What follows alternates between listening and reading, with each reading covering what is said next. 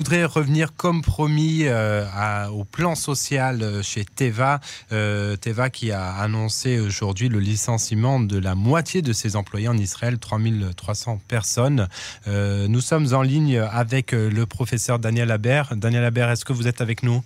Oui, tout à fait. Ah, ben voilà. Ben merci en tout cas. Ben bonsoir. Merci euh, d'avoir euh, accepté euh, notre interview. On vous connaissait spécialiste de, des relations entre Israël et la Chine et vous connaissez bien également le domaine de la pharmaceutique.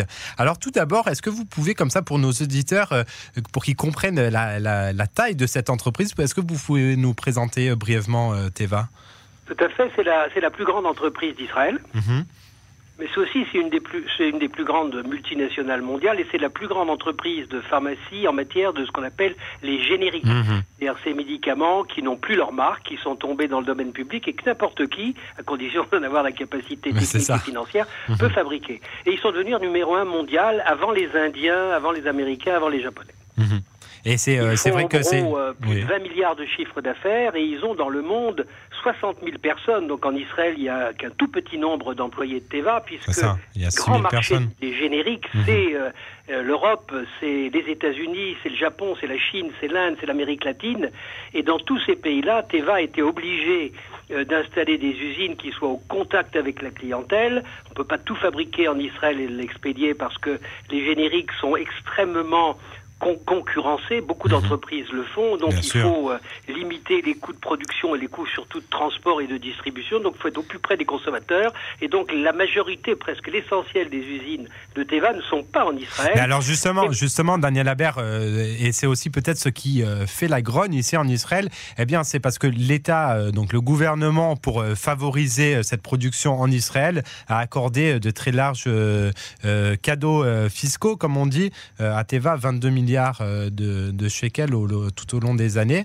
Euh, est-ce que vous pensez que c'était justifié? Enfin, comment, comment est-ce qu'on peut justifier Alors, ça en fait, il faut d'abord voir ce que, ce que TVA a gardé en Israël. Ils ont mhm. gardé d'abord le siège social, le mhm. quartier général, le mhm. cœur de l'entreprise, qui est une entreprise donc mondiale globale, mais le cœur est en Israël. Donc ça c'est très important et ça le restera. Donc ils ont des bureaux avec les grands patrons, tout est là, toute, toute la matière première intellectuelle, elle est là. Mhm. C'est l'essentiel. Ils ont aussi en production euh, des usines qu'ils ont réussi à sauver des, des délocalisations presque obligatoires parce qu'Israël est un pays cher mhm. et que euh, fabriquer en Amérique latine ou en Chine ou en Inde c'est beaucoup moins cher. Ils ont réussi à sauver des, des, des usines très spécialisées qui font quelques matières premières très spécifiques qui sont ensuite euh, qui approvisionnent le monde entier, les usines de Teva dans le monde entier. Ils ont aussi gardé quelques usines qui font quelques spécialités, mais ils peuvent pas garder beaucoup plus. Alors, oui, euh, l'État israélien a, donné beaucoup de déductions fiscales, mais tous les États du monde euh, ont fait la même chose avec leurs entreprises. Donc, euh, malheureusement, c'est c'est une loi terrible de, de, de la gouvernance des entreprises que lorsqu'une entreprise, comme c'est le cas de Teva, est aujourd'hui très lourdement endettée, elle doit à la fois euh, vendre des actifs et surtout chercher des économies. Elle va en chercher partout dans le monde. Israël n'est pas, probablement ne sera pas le pays le plus touché. Mhm. On en parle en Israël parce que ça touche tout de suite 2000 familles.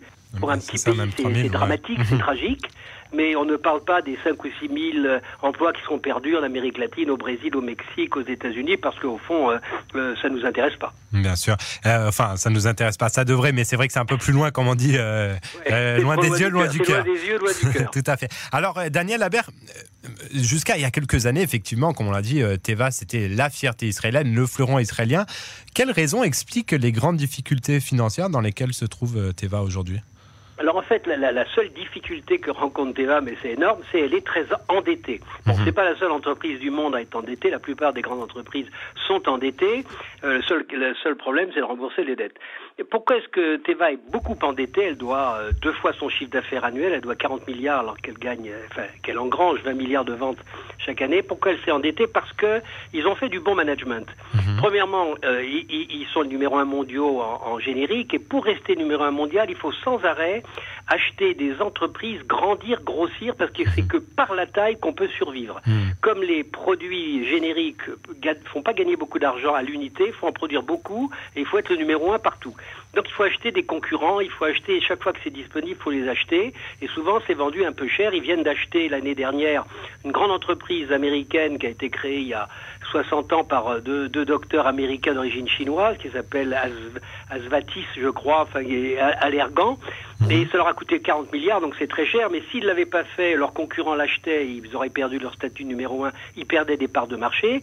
Et cette acquisition va certainement apporter à la fois du chiffre d'affaires et des profits au moment même où ils ont fait ça, ils l'ont fait pour cette raison que je vais vous expliquer maintenant, ils avaient euh, anticipé euh, intelligemment mhm. euh, l'évolution des marchés et ils s'étaient dit, puisqu'on gagne un petit peu d'argent par des génériques, on va nous aussi faire de la recherche et trouver des produits que personne ne peut faire contre nous parce qu'on sera les seuls. Mhm. Et ils ont réussi à trouver il y a 20 ans un produit de, à l'Institut Weizmann qui s'appelle le Copaxone, qui est le meilleur produit du monde pour des graves maladies comme euh, euh, le Parkinson et des grandes maladies de, de, dégénérescence euh, neurologique.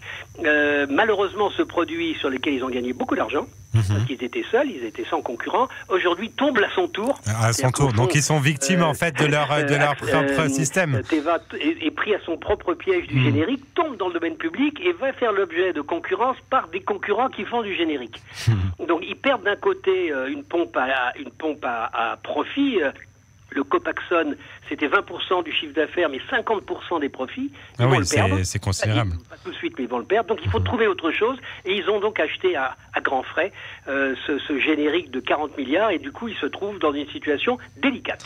Alors on l'a compris, euh, Daniel Habert, euh, l'heure est au grand remaniement et un petit peu au grand bas de combat chez Teva.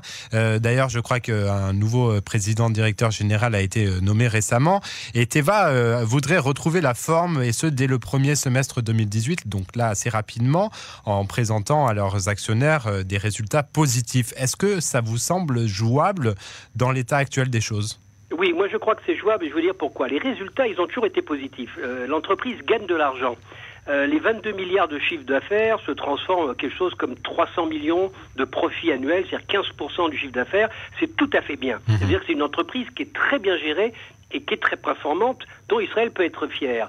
Simplement, il faut qu'il rembourse les, 34 milliards de, de dettes qu'ils ont aujourd'hui à cause de ces acquisitions qu'ils étaient obligés de faire, ça veut dire qu'il faut rembourser chaque année 4 ou 5 milliards, il faut les trouver. Mhm. Et pour les trouver, il faut faire deux choses. Un, il faut vendre des actifs. Mhm. Donc ils vont vendre, par exemple, s'ils si, si, diminuent le, les sièges sociaux, le siège social en Israël, ils vont trouver des bureaux euh, qui, qui, occupent des surfaces foncières qui coûtent très cher en Israël parce mhm. que le prix du foncier, le prix bien sûr, on parle de Petar Tikva, ils vont pouvoir vendre et, gagner beaucoup d'argent. Ils vont vendre, ils ont déjà vendu des actifs à l'étranger, des, des, petits laboratoires qui sont pas absolument indispensables et donc ils, ils font du cash, comme on dit, pour rendre l'argent aux, aux prêteurs, aux banque qui leur a prêté de l'argent. Et donc, il faut qu'ils fassent à la face à la fois se défaire d'actifs et renforcer encore les profits en trouvant des économies euh, d'échelle et en renforçant euh, les grandes usines à l'étranger, malheureusement aux dépens euh, d'Israël. Donc c'est malheureux pour Israël, c'est vrai, mhm. mais ça sera la seule façon de sauver l'entreprise. Je pense qu'elle est plutôt bien gérée. je, moi, je suis plutôt confiance pour l'avenir de, de, Teva, mais c'est vrai que pour en Israël, c'est un choc, c'est un, choc, terrible. Mhm. Très bien, Daniel Habert, je rappelle donc que vous avez publié aux éditions L'Armatan l'ouvrage Les surprises de l'économie d'Israël que je recommande fortement. Je vous remercie énormément pour euh, cette analyse passionnante. Merci beaucoup Daniel Habert, bonne soirée. Bonsoir. Et voilà, donc euh, nous continuons. Euh,